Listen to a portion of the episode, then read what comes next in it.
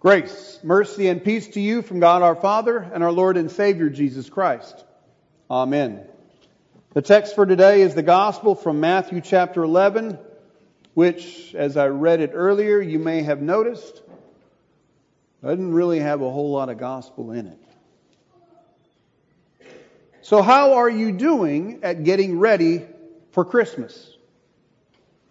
How are you doing at getting ready for the coming of Jesus. I'd imagine most of you are doing pretty well. After all, it is Sunday morning, and here you are in worship. Um, many of you either have or will attend a Wednesday Advent service, which probably one tenth of 1% of the entire population of the United States has no idea what that even means. Maybe you have an Advent wreath at home on a table, or at least an Advent calendar that you can open up each day and view the, the picture that's inside. Or if you're really fortunate, you get the one that's got the little piece of chocolate in it. Sweeten you up for the day.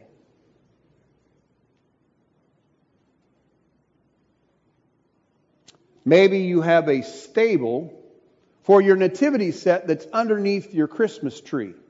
And each night after family devotions, maybe you add another piece to that nativity set until Christmas comes and then you put the baby Jesus in the manger. That's what one of my professors from the seminary does with his family at his house. So compared to most people, you probably are ready for Jesus.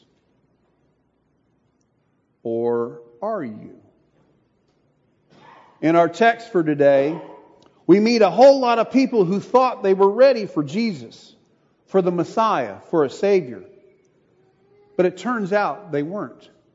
In fact, quite disturbingly, the guy who was supposed to get everybody ready turns out to not be so ready himself. John the Baptist, the forerunner, the one who was to prepare the way, Elijah himself now has doubts 11 chapters into the book of Matthew. Are you the one? Or should we expect another? Now even John isn't sure. I suppose it is fairly understandable. After all, John is at this point in prison. He's doing his job speaking the truth to King Herod about his marriage and God's law. But now doubt has seeped in. And he's asking, is Jesus the one? And Jesus, well, he doesn't do what we might consider to be the pastoral thing to do at this point, does he? He doesn't speak words of comfort to this struggling prophet. Actually, it's kind of harsh. You want proof? Look around. The blind see, the lame walk, the deaf hear. It's right there in Isaiah chapter 35. Don't you remember? I don't think that Jesus was too pleased. And in fact, at the end of that passage, he says, Blessed is the one who is not falling away, scandalized because of me. So apparently, John the Baptist is not among those who are blessed because he's wavering. Because now he is doubting. Come on, John, get with the program. So I'll ask you again how are you at getting ready for that Jesus? Well, it doesn't get any better. He turns on the crowds. What did you go out in the wilderness to see when you went to see this John the Baptist? Just a celebrity? A fad? The latest and greatest? But where are you now? Has anything John said made any difference? You went out there to be baptized in this baptism of repentance. Yet nothing has changed. And now here am I, the one whom John said would come, and you are rejecting me too. You see, the crowds were not responding to Jesus any better than they did to John.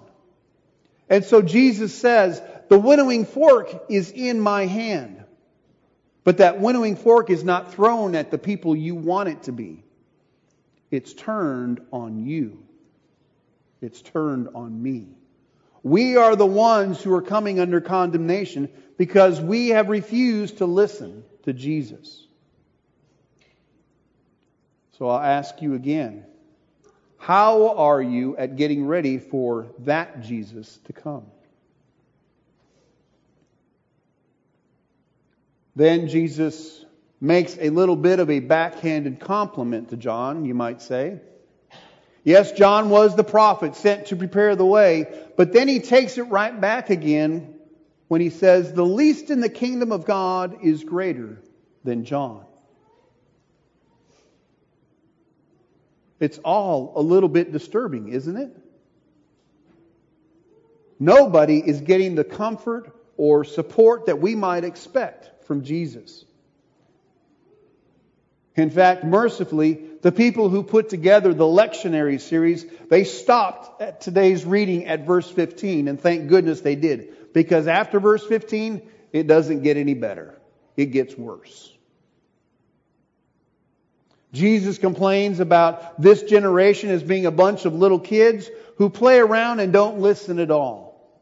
He complains about those who mock him as a drunkard and a glutton when he's hanging around tax collectors and sinners. And the very cities that he's preaching to in Bethsaida and Chorazin and Capernaum, he tells them it would be better for Sodom than for those cities on the day of judgment. He's got nothing good or happy to say for about 25 verses in that chapter 11. So I'll ask you again. How are you doing at getting ready for this Jesus to come? You and I have a tendency to do, domesticate him, as I'm sure some of you are aware. We like to fit him into nice little boxes. And any number of Sunday school programs over the next couple of weeks will sing that nice little song, Away in the Manger just as we did this past Wednesday evening. We all know it. Be near me, Lord Jesus. I ask you to stay. Close by me forever. But do you really want that Jesus close by you forever? Because you see, Jesus is a destabilizer. He comes into a world that is complacent and shakes it up. He comes into a world that wants a Savior, but then tries to tell that Savior what he should really be doing. We know what we want saving from, and it's not what you're selling Jesus. He comes to people who are content with who they are and shakes them out of their place of comfort. You know as well as I do that we could all use some comfort these days. We like our comfortable places. We like our routines. We like those safe spots. We enjoy our Christmas traditions. We peer out into that dark world out there and we see uncertainty. We see darkness.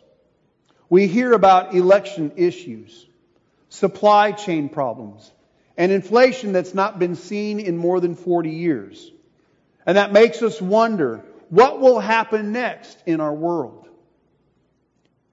We have uncertainty about the health of our family members, perhaps our parents, our children, our friends, or maybe even ourselves. There is even some uncertainty in church. Will we continue to hold that light out in a crooked and perverse generation that is trying to snuff it out. We need comfort. And we look here inside our beautiful sanctuary with our Christmas tree and the lighted garland and the wreaths.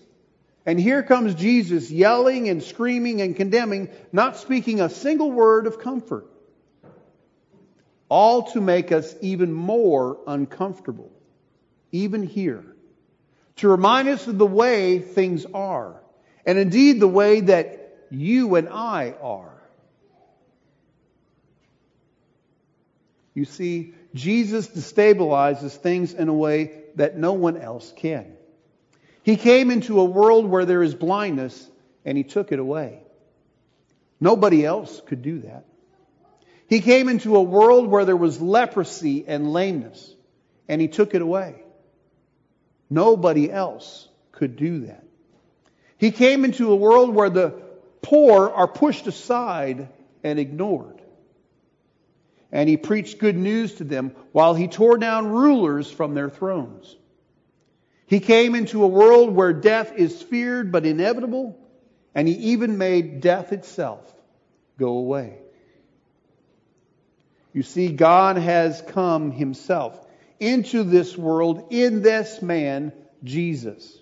The God who has all power over all his creation who fearlessly and recklessly goes on a mission to make all things new, to make all people new.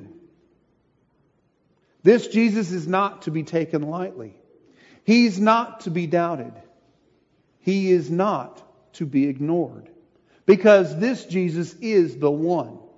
He is the one who has ultimate power over all things. And yet,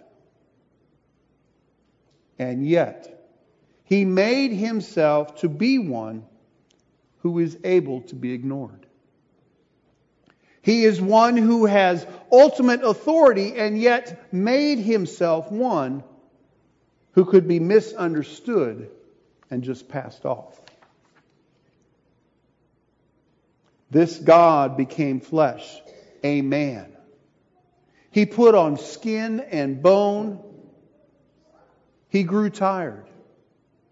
He grew impatient. He was even at times seemingly a little sarcastic.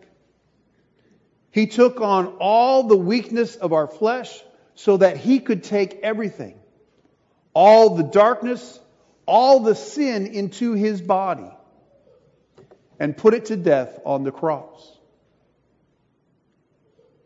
so that he could rise again in the ultimate act of destabilization to create new life where it had never been before. He died the death that he did not deserve. But he rose again to new life to give us the life that we do not deserve. And he's now become our comfort.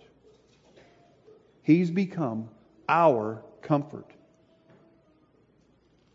Comfort that's not found in our government, not in our employer, not in our doctor or our insurance company, not any human leader.